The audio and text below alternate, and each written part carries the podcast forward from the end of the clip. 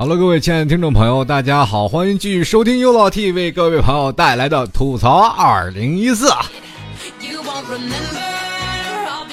天天吐槽啊，很多人都把我尊称为吐槽帝啊，在这里非常感谢这些听众朋友对老 T 的太爱，同时呢，有很多的听众朋友对老 T 的这个厚望啊，就是太深厚，搞得我有点不好意思了。怎么说呢？有很多听众朋友说，呃，老 T 你要不要做心理医生啊？我说。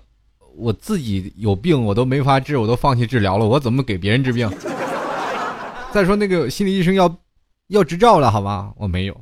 那还有听众朋友拿我当百科全书，什么事儿都问我。我说我亲，我真的不是百科全书，我不是什么事儿都懂。所以说有事儿的时候呢，查字典，那比我给力啊！什么单词儿、什么事儿他都知道啊！现在事实不知道，不知找百度嘛。一不小心给百度做了回广告，回头给我广告费啊！好了，各位亲爱的听众朋友，上期节目我们讲在交通的事儿啊，就是说交通会改变我们的生活。很多听众朋友都发挥他自己的留言说，老 T 确实是交通改变了我很多的生活，但是呢，也成就了一一个事儿，叫做这个异地恋。就是说我有异地恋呀，就是因为交通的方便，我才有了异地恋这种感受啊。我在此可以跟各位朋友说，其实。交通发达了，对异地恋的成熟来说，很多人都说不靠谱。我反而会觉得异地恋反而小别胜新婚。如果你对他的感情足够炙热，也不这点距离压根都不算什么。有的人天南海北照样过到一块儿去。今天继续跟各位朋友来说说我们一直在路上。为什么我今天要说一下在路上的事儿啊？我想到了曾经我在北京奋斗的那一段时间。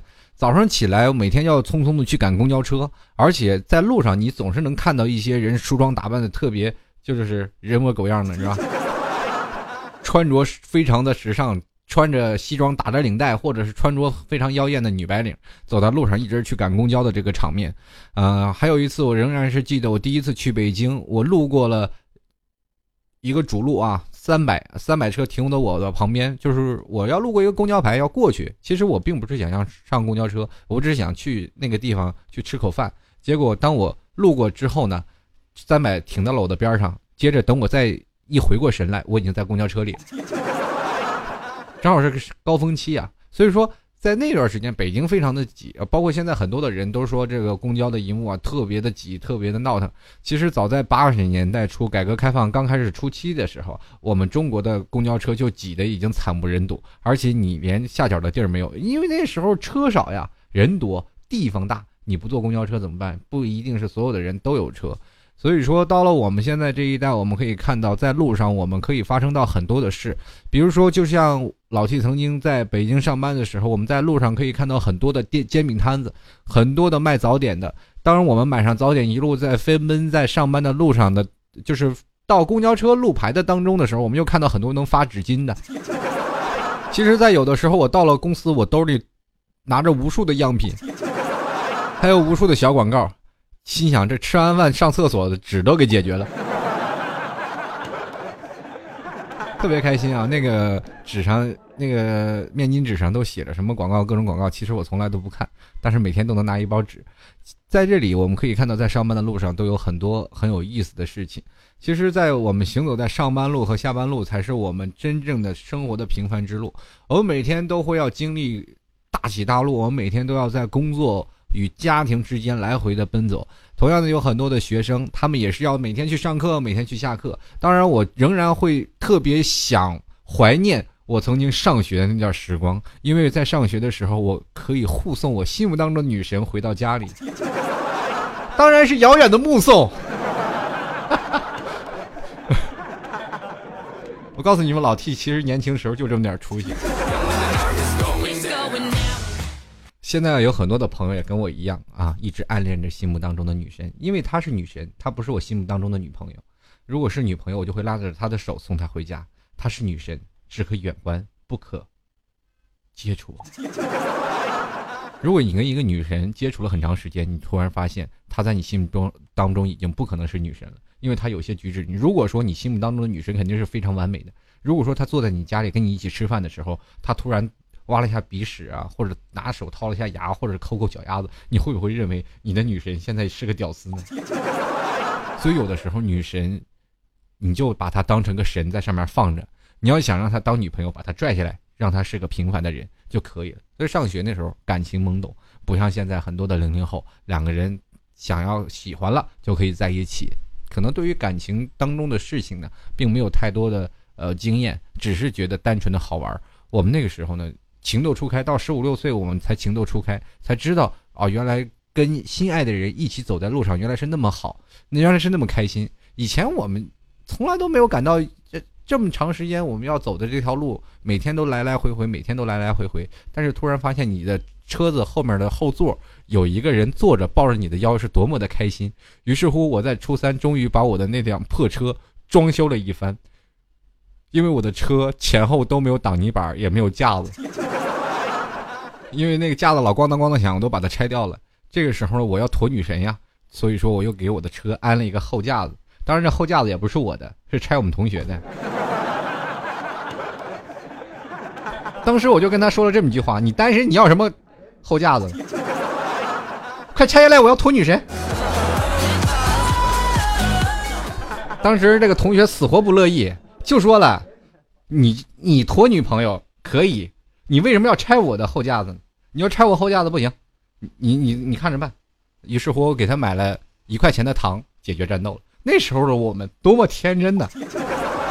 现在你说一块钱，你给他一千块钱，他未必给你换了，对不对？有那后架子，我驮女神了。所以说特别有意思。现在的很多的人啊，上班的时候，我们就会看到，仿佛有电影一样啊，一幕一幕在眼前闪过。我们经常会走走路啊，比如说我们要走路去上班。此刻我们就会幻想一些问题啊，就是说像脑子里就跟一部部一幕幕电影的时候不断在掠过。有的人是畅想未来，有的人是在怀念从前，有的人呢可能是在想着心爱的人跟你在呃这树林当中漫步啊，一起陪着你上班啊，等等等等，可能会有这样的想法。所以说呢，在上班的路程当中，我们就有如在看电影，往事一幕一幕。其实我们在上班路上总是充满着乐趣，也充满着心酸。很多人在大城市当中工作，确实也不容易。可是现在如今呢，我们很多的年轻人都是卡着点起床出门，然后在小区门口买上一份早餐，然后等着慢慢腾腾的公交车，对不对？然后进了那个公交车里就挤得跟鲨鱼、沙丁鱼罐头一样。尤其是你要坐在旁边有一个人是吧？站在旁边有个人正拉着前。拉环，然后胳膊嘎吱窝露出来，冒出阵阵的香气，那不叫香气，狐臭，对吧？其实还有很多啊。我们不管怎么样，爬着很多没有尽头的楼梯，我们总觉得每天的生活是无望的，就感觉这一天一天的，你说过得怎么这样？其实我们不管在哪个时候一直在过这样的生活，我们总会想，我们就是这样的开始，我们在路上等待着。追赶着，今天就让我们来聊聊，我们一直在路上。其实，在那些固定的路线上，我们总会遇到一些熟悉的人啊，比如说你碰见的熟人啊，你的工作的同事啊，或者我们还会碰到一些陌生的人问你路啊，说：“哎呀，姑娘，你长这么丑，你敢出来溜达？”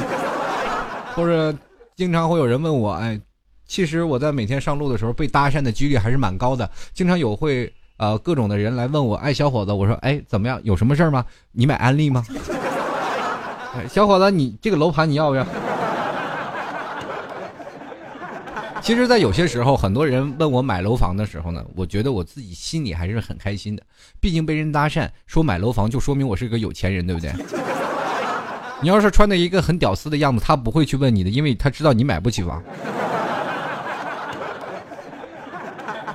在北京。我特别留恋的一个风景，就是在我下班的时候，在下班的时候，我总是要路过一个天桥——双井桥。可能在座的诸位有很多在北京的朋友，他们应该知道啊，在双井桥桥上面有很多摆满了各种卖零碎啊、卖打火机啊、卖各种小商品的一个地方。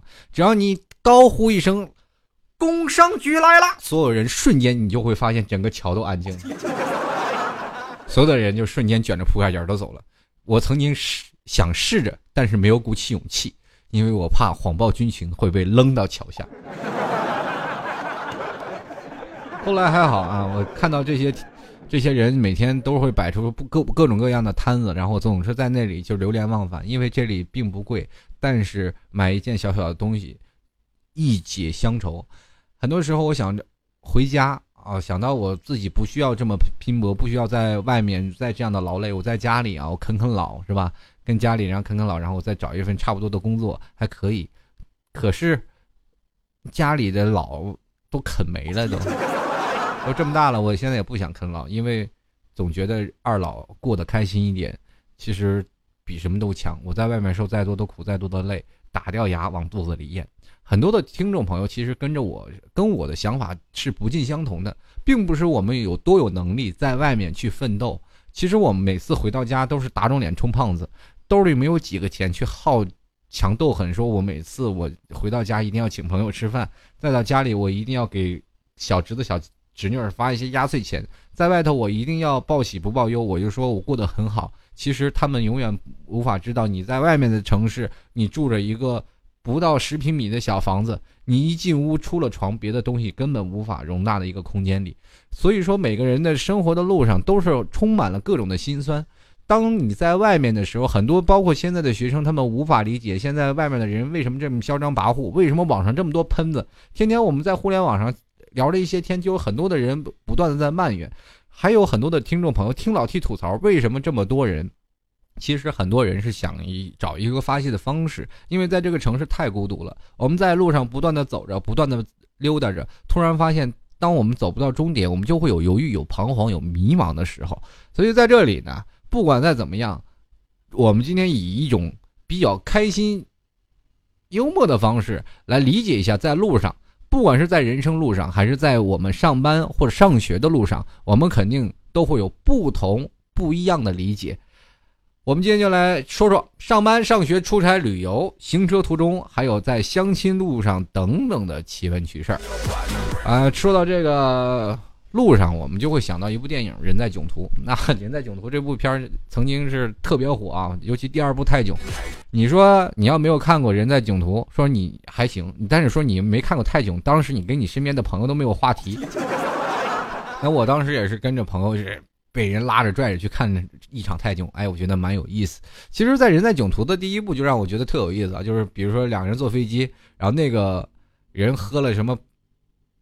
就是一大瓶牛奶，就是王宝强喝了一大瓶牛奶，那那块儿把我笑喷了都，我都不行了。哎，我当时可是在那个哪里啊，在这现在有一个人，就是在，呃，昨天吧，应该是啊，不是在昨天，前几天就发生的一件事儿。然后一个旅客在广州白云机场就一口气连喝了八瓶燕窝。就是事情是怎么回事？一个旅客叫林小姐啊，就匆匆就是接受这个安全检查，因为可能飞机马上就要起飞了。当时一打开说行李一看。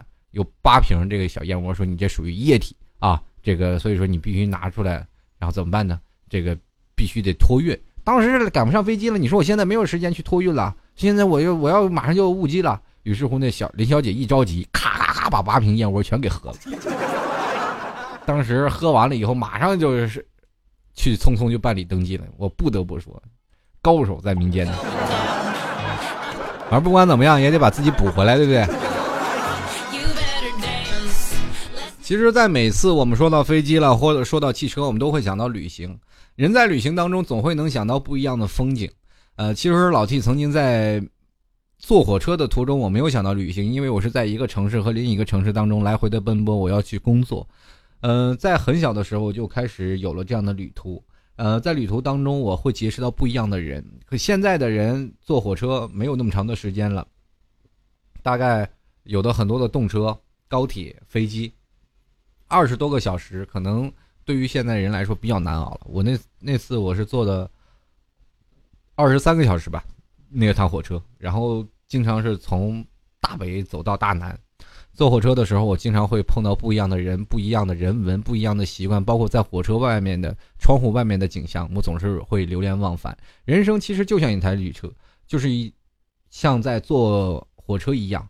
当我们在不断的欣赏到美丽的风景的时候，你当驻足想要再停留，但是你没有办法去下车，你只能是过眼云烟。人生就是这样，其实稀稀松松非常开心。我记得仍然在印象当中啊，有一个人跟我说了一句话，就是说在一个场景里啊，就是说我们在坐火车里，然后突然路过了一个村，啊，大概是在江西范围之内啊，就是有个村子里。然后我说这个村子怎么做的这么冠冕堂皇？就是在一座大山下，我说做的这个座村子修建的特别的壮观。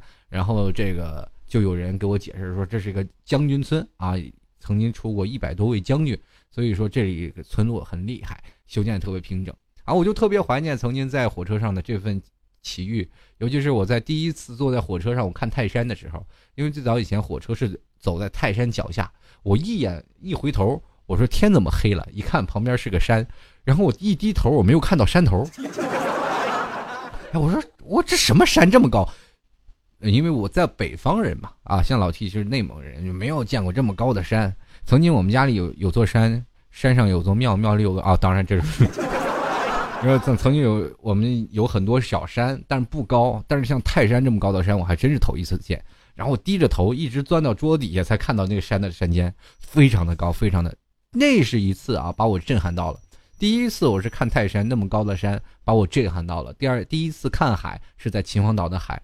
把我也给震撼到了，所以说，当我面对第一次旅游，会给我们人生带来很多的震撼，也会给我们带来很多很有意思的的奇闻趣事儿，啊，所以说在旅途当中啊，很多的朋友都选择穷游啊，说我一定要穷游出去玩去，兜里装几万块钱去穷游去了。我说姐姐，你下次出游出去穷游的时候，你能不能装二百块钱？我见过人生当中最穷游的一个哥们儿。背包客啊，我们现在称之为驴友吧，就说好听点是驴友，其实他比驴友可惨多了，他都不好意思叫自己驴。怎么办呢？这个背包里就是一铺盖卷，走到哪儿背到哪儿。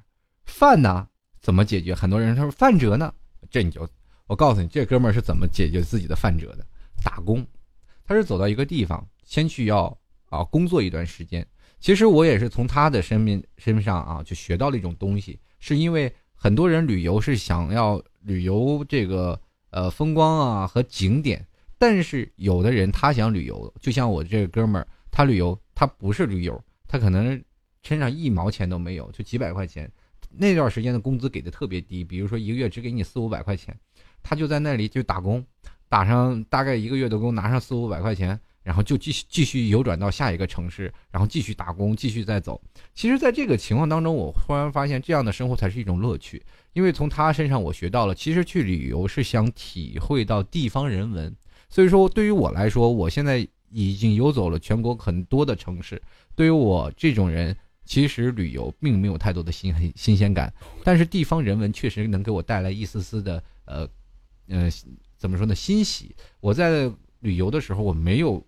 对城市没有陌生感，其实这一点是挺恐怖的。很多的朋友说我到别的城市，我一眼望去，我去，这个地方好新奇啊！我跟你说，你真没有这种感觉。我到了一个地方，我就觉得，哎，都是一样的高楼大厦，都是一样的公交车站，只不过是不一样的地名，不一样的小区名。那我们这个这个时候有什么不一样的生活呢？地方人化，享受地方人文，都有不一样的生活节奏。每个城市都有不一样的呼吸，每个城市都有不一样的穿着习惯，同样也有不一样的饮食习惯。所以说，感受地方人文，在不同的地方，你融入当地的生活文化。如果你要去内蒙，你要不喝酒，你好意思去吗？我记得我有很早以前有个朋友来内蒙去旅游啊，到了我们那里，喝了以后再也不愿意去内蒙。我这辈子再也不来了。喝完了回家里啊，都是到家了，就是他已经旅游回到家了，又睡了三天，才缓过劲儿来，大伤元气啊！这后来呢，老 T 来南方就很久了嘛，啊，T 一直在杭州工作啊。那我回到家里，我来杭州没人给我喝酒呀。然后去年我就回家了，我跟我的小伙伴们啊，我的一起从小玩的发小。然后，哎，说，哎呀，老 T 回来了，你吃饭吧。然后几个人一起吃饭。第一顿正吃着呢，我就已经钻桌子底下，当时就把我喝倒了。很多人都说，哎呀，你这不演员，你这是啊？去南方你啥都没学会，你学会表演了是吗？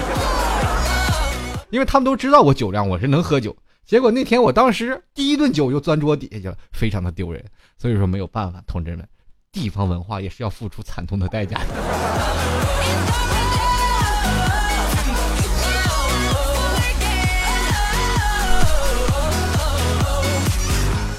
其实，在每天上路，每天在去学校的路上，或者是在我们行驶在公路上，我们都会有不一样的感觉。我们比如说现在的公交车或地铁，现在的交通，我们的主大的两两大公共交通工具，对吧？是我在幻想，如果未来有一天我们能坐着飞机上班就好了，对吧？一一起来打飞机，我们要去哪里？我们去那个哪哪哪哪去学校？因为在空中飞，我们会突然发现还有。很多的距离非常的近，但是我们要坐车的时候就很远。我经常会有这样的想法，不知道在座诸位听众有没有跟我一样的想法啊？就是比如说我要坐飞机，我从这个城市到这个城市，我大概只需要一个小时的时间，但是我坐汽车、公交车要比我坐飞机的时间还要长。啊，有的时候就会犹豫啊，我说到底是怎么回事？比如说每个城市和每个城市近距离的高铁，近距离的高铁大概十几分钟到二十分钟，或者是到半个小时、一个小时啊，这也是比较长的了啊。这但是这个成绩啊，比如很短途嘛，它并不需要太远。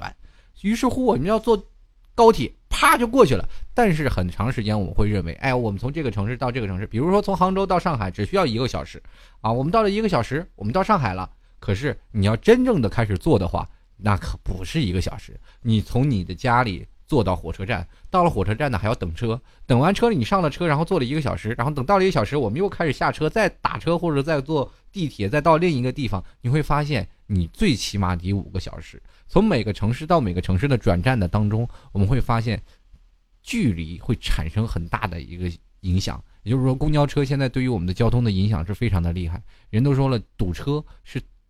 现在的年轻人们都已经，是吧？很习惯的一个动作了。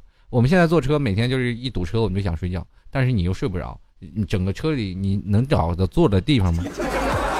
啊，我记得啊，在杭州有一辆公交车，非常的大啊，都是杭州公交车大公交，叫 B 支啊，B 一啊，B 二、B 三，这是快速公交啊，是那个特别长的。然后你从为了有一席之地啊，就是为了能坐上有座的地方，这很多人呢就排了很长的队伍，也就是在起点就是排了很长的队伍。然后你一般从起点开始啊，就一座已经坐满了，很多人都开始挤上去。然后到了一直全程，你如果不是在起点能坐上座的，那你到往后你就基本找不着座位，很有意思啊。所以说，在公路上，不管说在交通的。呃，在我们行驶在公路上，或者我们在呃穿梭在地下，是非常有意思的一件事儿。交通嘛，交通总是给我们带来很多有意思的事儿啊，或者是总是给我们教育一些经血一般的教训。比如说现在的事故、酒驾，而现在说的说到开车的人，他们在路上其实也很烦心。现在有一种症叫做路怒症。我有一朋友特有意思。长得特别斯文，但是我每次坐他车走的时候，他就上了车，那就变成一泼妇了。漂漂亮亮一女生，一开车就天天骂骂咧咧，下了车立马就变成柔弱小小女子。有一次我们正开着车呢，然后说是那个什么，我们几个好友嘛，说出去玩去，正好赶上那阵儿中秋节啊。我们说这高速反正也免费是吧？那就走吧。好家伙，到了高速就给堵那儿了。还好我们搭了帐篷，我们直接就在旁边就野炊了。这就是，这就是有准备之仗啊！但是让我们为之最为生气的时候，是我们因为靠的路边嘛，我们本来就是在呃路边的行驶，结果就是给堵那儿了。然后旁边就有一个蜗牛把我们给超了。就是你会想，现在的社会，你开什么车你都快不过蜗牛。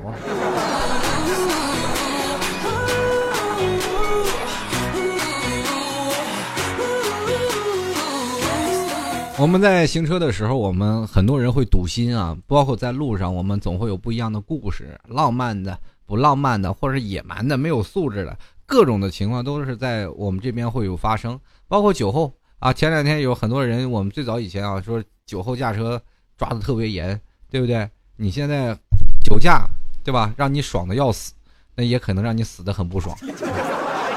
现在很多人啊，就是开车，我记得我有一哥们跟我说，你。开车啊，你在高速上跑，你跑一百八往上，你跑一百八往上，你电子眼就拍不到你了。结果回来有一张照片正好拍着他，特别标准。我跟你说，现在高速的电子眼拍的人拍的非常的清晰，你干什么，你身上的穿着打扮拍的都非常清晰，然后牌子也拍的非常清晰。所以说，在座诸位开车的时候，在高速上还是能慢则慢，千万别用你速度去调戏人电子眼，他记不住你的名字，但是肯定能记住你的车牌。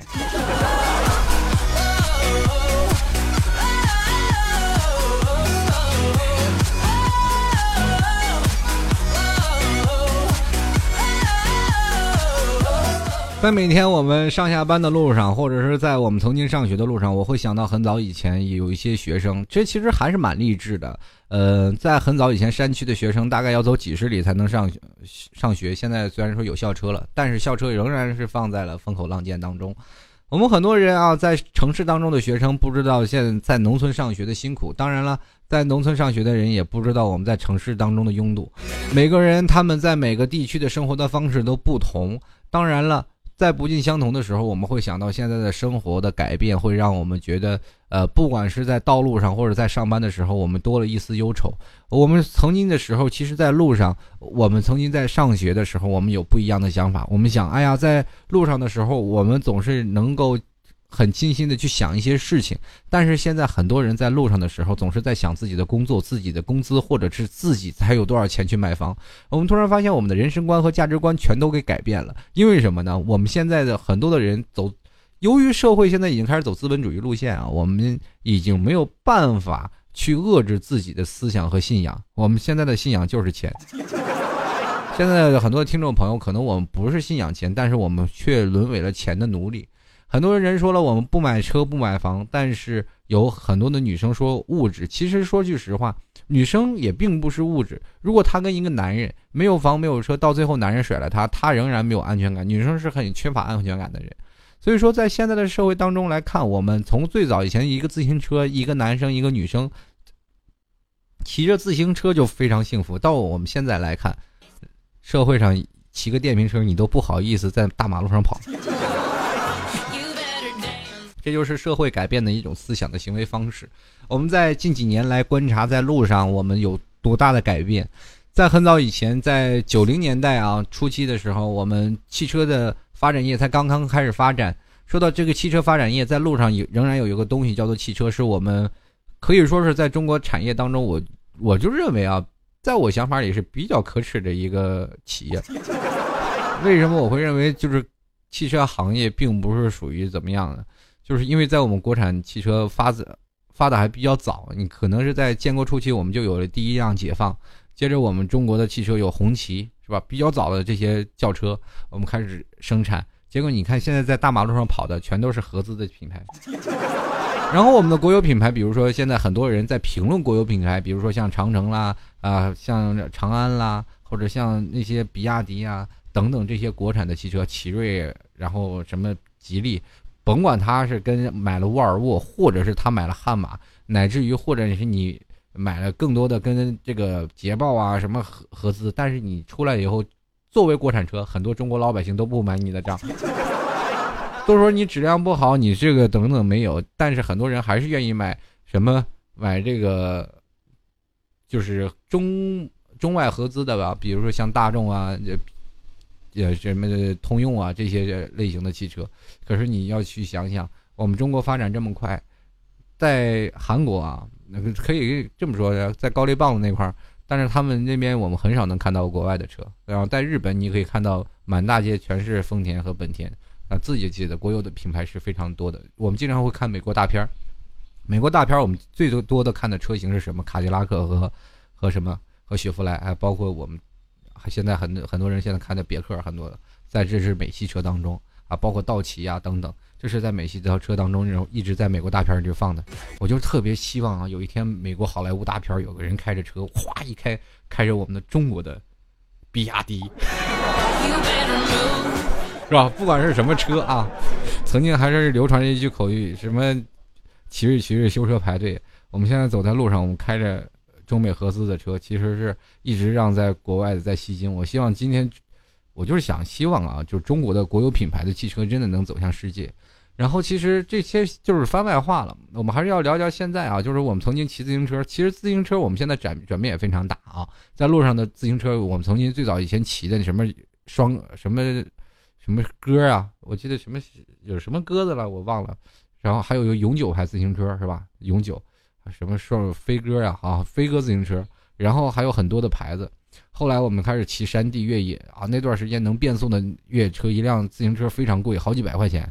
啊，那阵人的工资一个月才好几百块钱啊，然后我就我就很荣幸的有了那么一辆，然后我记得那辆车饱满了我心酸的血泪史，因为我那车变速器不怎么好使啊。后来我骑了大概两三年吧，就是两三年以后，我突然想了，我这车变速器不好使，我就把变速器摘了吧。然后于是乎我把变速器摘了，我就说，呃，把链子一截，我把车收拾的收拾的好好的啊。我就是明天第二天骑，结果当天我花了一天的时间，我跟那个修车的师傅鼓捣了一天，把我那辆车修拾到好了，然后所有的该修的地方都修了，那车焕然一新。结果当天晚上被偷了，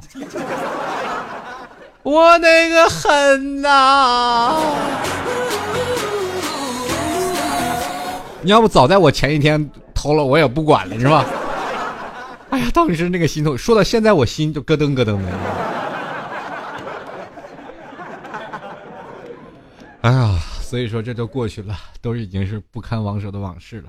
呃，还有一次，现在开车啊，包括在呃骑摩托车，我曾经有第一辆摩托车的时候，还出过一次车祸，呃，就是因为看美女嘛，不专注于路上啊，光看美女，然后瞬间对面来一辆摩托车，于是乎我们俩做了一次亲密的接触，好好歹是人没事儿啊，两个人都没有事儿，他把我，我把他给撞到那面了，我从车前面飞出去了，但是好歹。我有练过呀，两个前滚翻之后，然后我躺地上起不来了。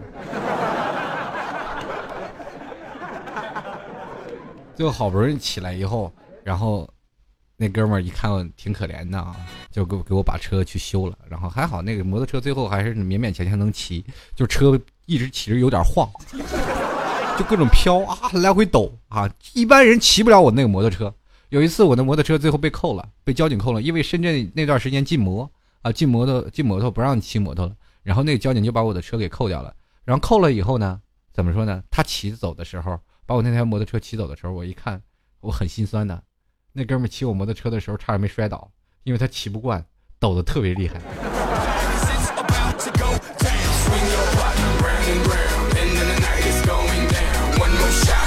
好了，各位亲爱的听众朋友，非常感谢跟大家喜欢老 T 的吐槽二零一四啊。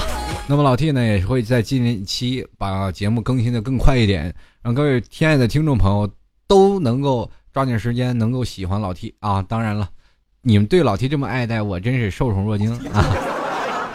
不管怎么样，喜欢老 T 的欢迎多多的关注一下老 T 的微信公共平台啊，幺六七九幺八幺四零五啊，同样也可以关注老 T 的新浪微博主播老 T 啊，欢迎有事儿你就没事艾特我，好吧？虽然。咱把特去掉，没事就欢迎多爱我来啊！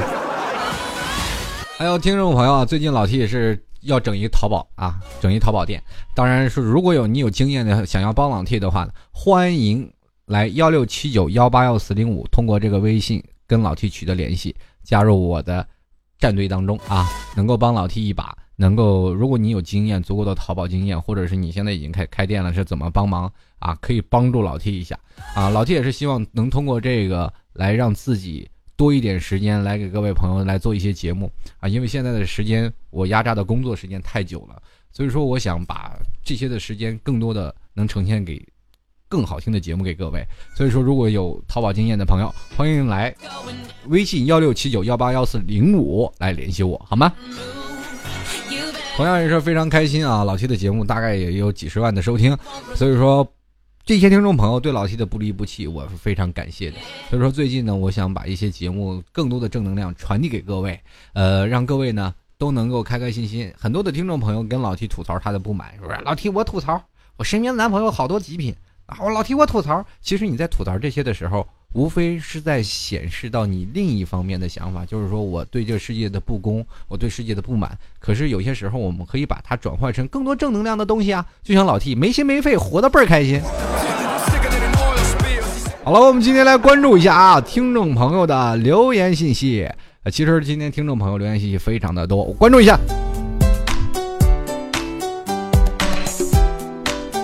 好的，我们一直在路上，来看看听众朋友都说一些什么啊？我们现在关注第一位，有位叫做坏坏的 M 啊，这是也是老 T 贴吧啊。同样跟各位听众朋友说啊，如果想要参与到节目互动当中来呢，可以直接在百度搜索主播老 T 吧，主播老 T 吧里肯定有一个叫做呃节目剧透社啊，节目剧透社，然后就会每次呃剧透出我们下一期的节目的话题，你在这个帖子当中。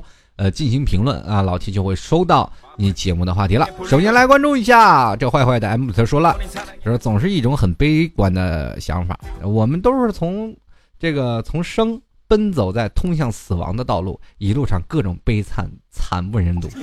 其实这句话说的还是真的挺有道理的。人呢，就是从生到死的一个距离，关键是你看你跑多远。哎。这其实有很多种想法，你要跑呢，你跑一段时间你就累死了。人生有几种方法啊，就你要跑你就跑的累死了，但是你走呢，你会总觉得慢慢遥遥无期，你就觉得总走不死。但是当你想跑的时候呢，你又跑不起来了，这就是一段。那有一些人呢是前面冲劲特足，后面就跑不动了。就就像老七一样，老七就是前面是贼能跑，也是消耗自己内心当中的一些能量。那现在就有点跑不动了。我们到三十岁了，我就感觉自己是各种身体机能开始逐渐下降。所以说，每个人呢都有不同的呃行走的方式，或者是对生活的理念的态度。但是我想说，在路上，不管你走，人从生到死的这个距离虽然说差不多长，可是每个人走的道路和选择的道路都不一样。我只想跟各位朋友说，不管你选择的是哪条道路。都不要去后悔，因为这是我自己选择的，后悔没什么用。我们现在想的是如何让后半段的路程走得更加踏实点，更加稳当一些。就来关注一下啊，这滴滴滴滴滴嘟，我小编啊，他说了这个把地铁啊偶尔换成公交，可以在风和日丽的清晨发现你觉得不压抑的城市到底有多美啊。其实坐公交的时候，基本我都在睡觉。然后要不我就我这人晕车，压根儿就不看啊！再说了，你说坐公交，你天天看瞅那几条路上出了车，你还能看见什么呀？继续来看啊，这葡萄园小飞他说了，虽然天天喊堵，可也堵不住我们向往梦想前进的心呐。所以说，无论啊路上如何拥堵，各位总是能按时上班，这是我们中国人拥有一颗坚强、堵都堵不住的心。你的你这你是老板吧？你怎么说？你是想逼你手下的员工天天上班不要迟到吗？估计明天他就会把这段话给摘出来，放在他们公司里听。各位快看，老 T 都说了，上班不要迟到。我跟你说，这都不是我说的啊，对不对？继续来看啊，这位叫做 Q 八三三幺二五三五的听众朋友，他说了，哎，他说以前是刚分手，然后呢就自己一人独自去旅游，哎，没有单反，只有一个背着旅行包的人，走在自己不熟悉的路上，当和当地人交谈啊，括弧也是正因为这样，使我的肢体语言更加发达。我跟你说，那个不说话的人，他的肢体语言才发达。你说话的人永远没有不说话的人肢体语言发达，你明白吗？有的时候可以推荐你去看一部哑剧。好了，继续来看啊，他是一路上用自己的手机拍照，小镇上的马路、咖啡厅、酒吧、特色小吃店，每一处都拍照留念。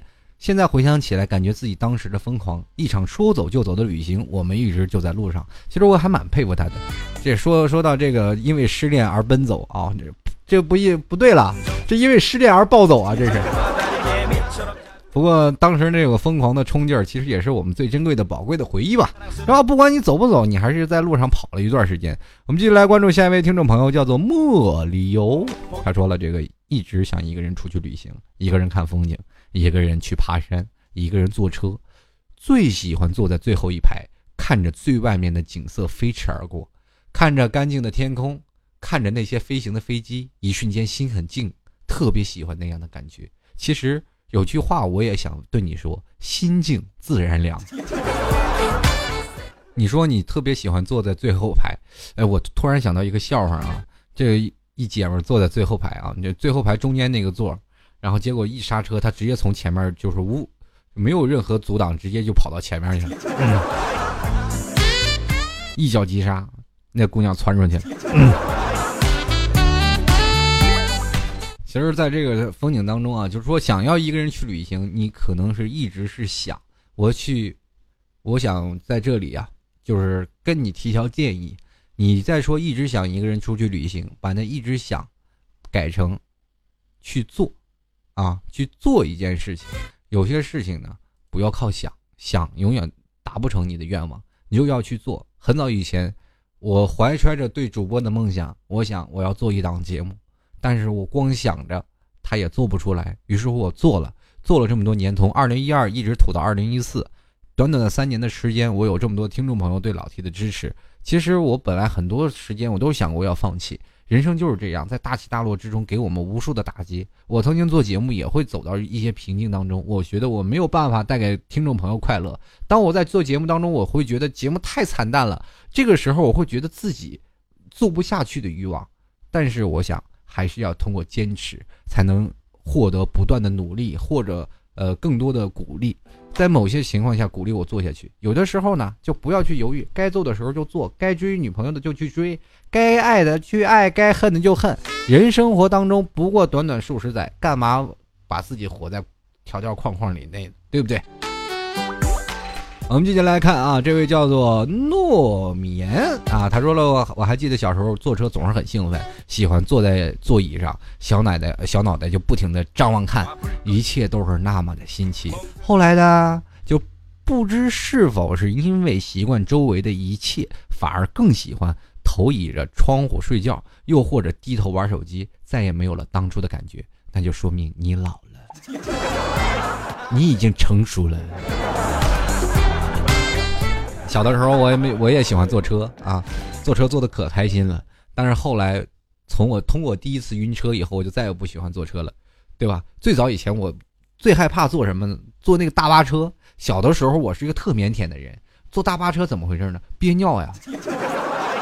最早以前大巴车是没有那种厕所的，你坐好几个小时，那司机不愿意给你停，因为司机一停，你你他就等于停一停十分钟，他就多花十分钟啊。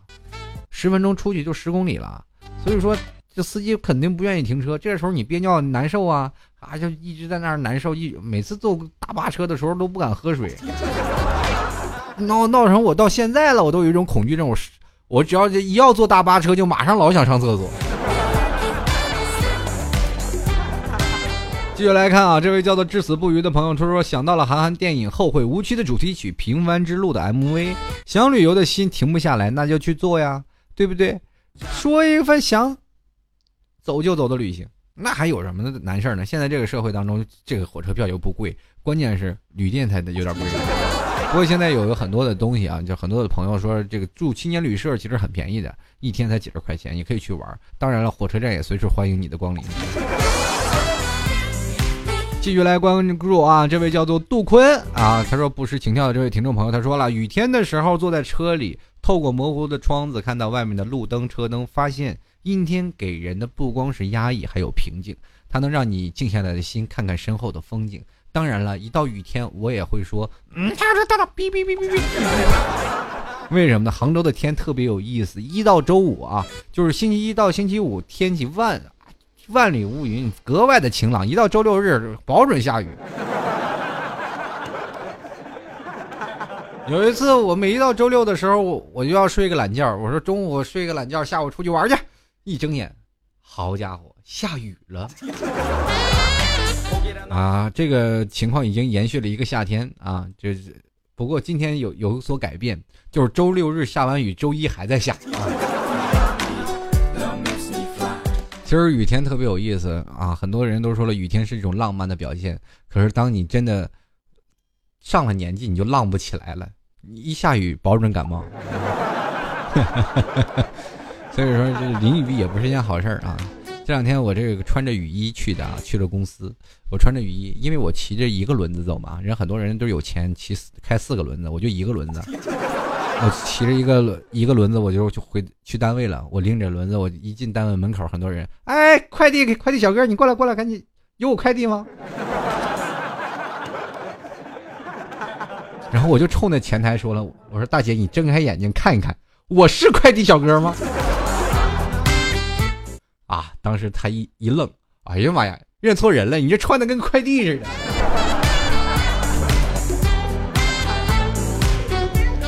继续来关注啊！这位叫做娘了个脚后跟，哇，这名字起的太霸道了。哎呀，娘了个脚后跟，我记得很早以前有个日本名字起的也特别好，叫做脚跟进村啊。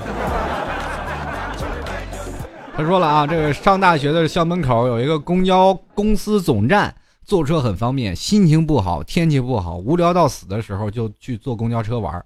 从始发站坐到终点站，再坐回来，晃晃悠悠一两个小时过去了。现在想来，没有男朋友的日子好难过。哎，早说呀！你没有男朋友，我现在给你招啊！我现在很多的老爷们都是嗷嗷待嫁呢。你现在只要说娶，他们都敢嫁给你，对不对？你只要说我不要求你们有车有房，哇，一堆人挤破脑袋都过去。我跟你说，这个时候都要他们报名费了。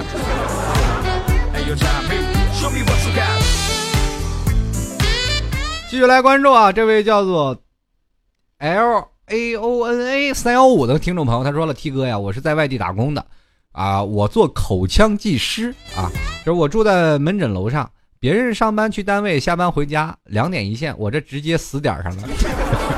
这上班下楼，下班上楼，路上唯一的风景就是办公室。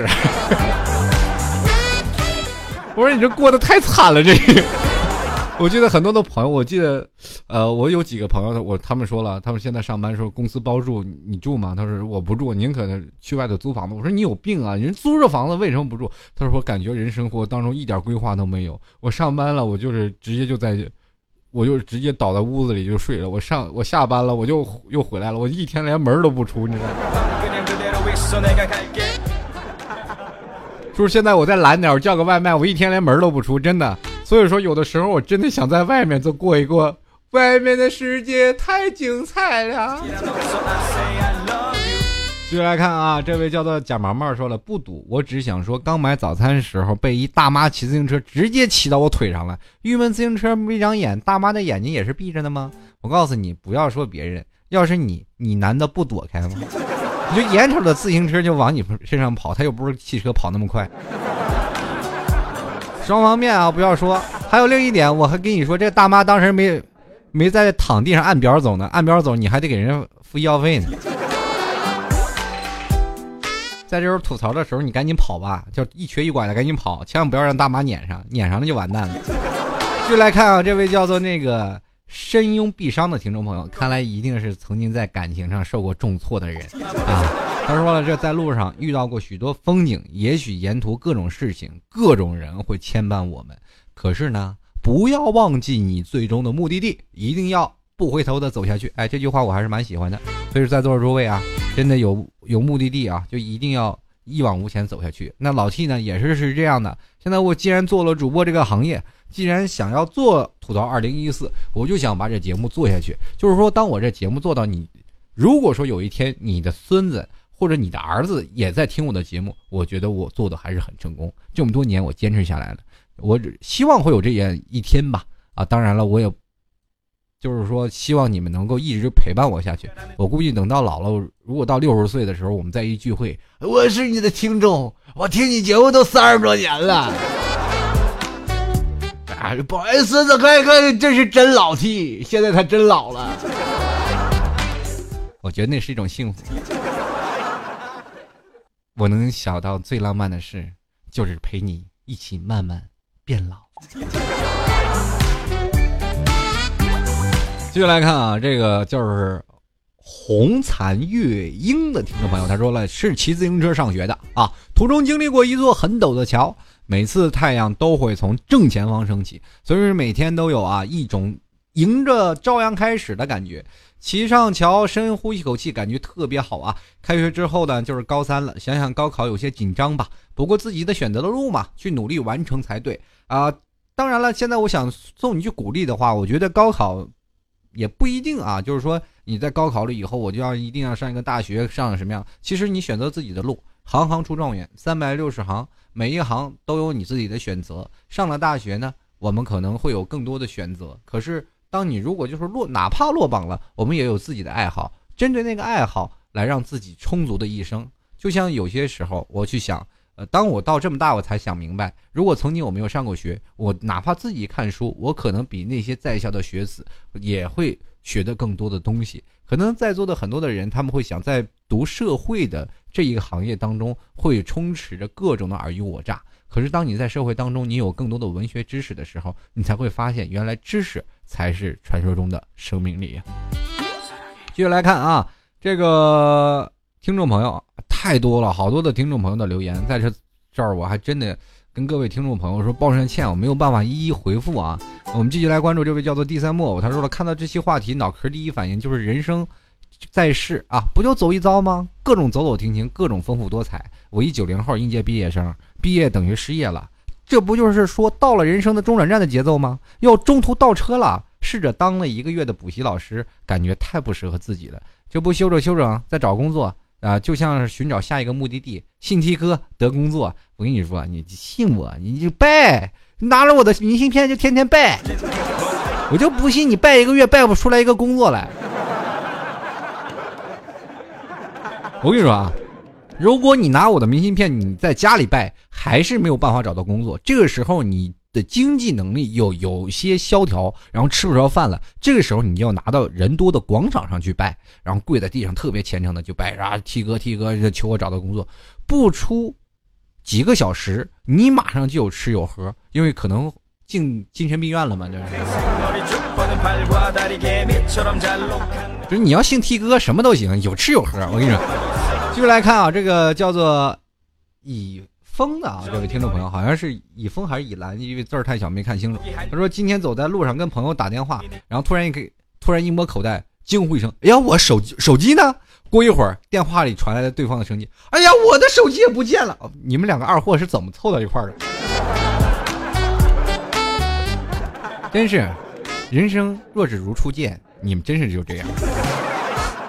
相见恨晚呢，哎呀，要不然你也做不成那个，就是物以类聚啊。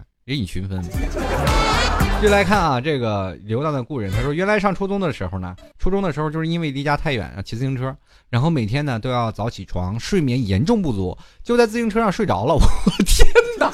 他说，边骑自行车边做梦，有一次撞电线杆子上了，有一次呢还是被一辆大客车的鸣笛声给吓醒了。后来转学回老家，走路去学校，经常能偶遇到一个男生。每天两个人一起去学校，一年多没说过一句话，两个人总是一前一后，像是一种默契。Oh my god！这么狗血的剧情怎么会发生在你们的身上？而且你那个骑自行车睡觉的绝技是怎么练就出来的？哎呀，我我从来没有见过骑自行车还能睡着的人。哎呀，大姐你我真是被你折服，而且你跟一个男生一前一后，哎，我不知道你是男是女啊。你说这话的时候，你好像没有透露出你到底是男是女，是吧？当然，要是女生还是很正常。你和你男生两个人一前一后，一年多没有说过一句话，一种默契。现在呢，在一起了吗？好吧，我们继续来看啊。最后一位听众朋友啊，叫做什么小小树啊？他说了，这个话说上学时候呢，自己走路去上学，一路打打闹闹四十分钟，呃，那走的是自己班级里最矮的。四十分钟呢，是别人时间熬，我走四十五分钟啊，别人四十分钟，他得走四十五分钟，腿短伤不起。那么现在呢，呃，地方呢离公司坐公交要一个小时，没有办法，只能买得起郊区的房子啊。你能买得起房子啊？继续啊，他说，可是郊区一直在修路啊，还得步行一段才能到站牌。哎呀，不会开车的伤不起呀，还要买车呢，看见吗？就是在公交上啊，就是看街景。环顾车厢内都是低头抱着手机的，哎呀，你说到这里我就不得不吐槽了。你自己又要买车呀，也但是不会开啊。但是你说不会开车，肯定有买车的能力是吧？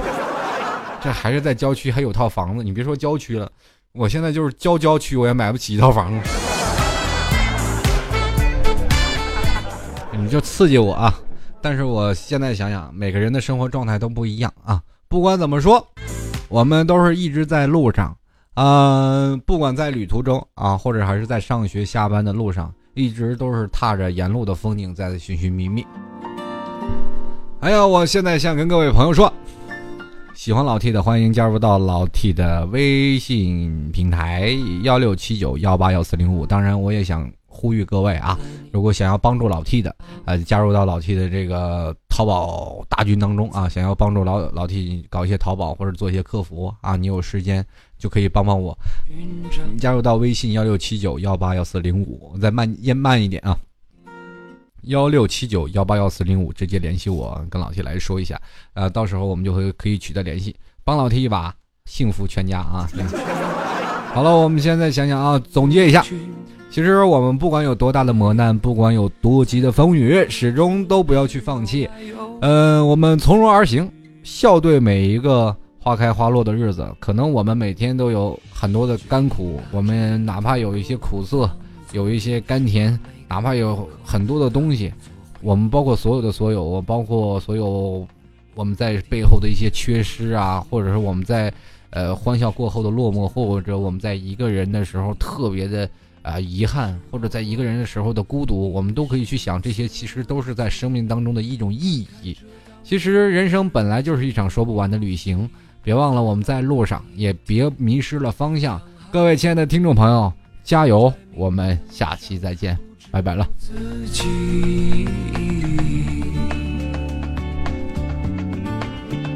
那些红绿灯光在我头顶上方，那些孤独的人在我身旁。我在路上就会疯狂，就会忘了生活是一张无边无际的网。我在路上就会慌张。就会觉得我们生来就是一群悲伤的鱼儿，梦见海洋。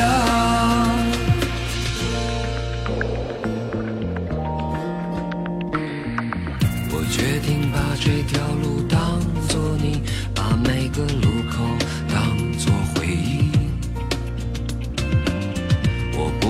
换着各种新事情，这段时间渐忘了目的。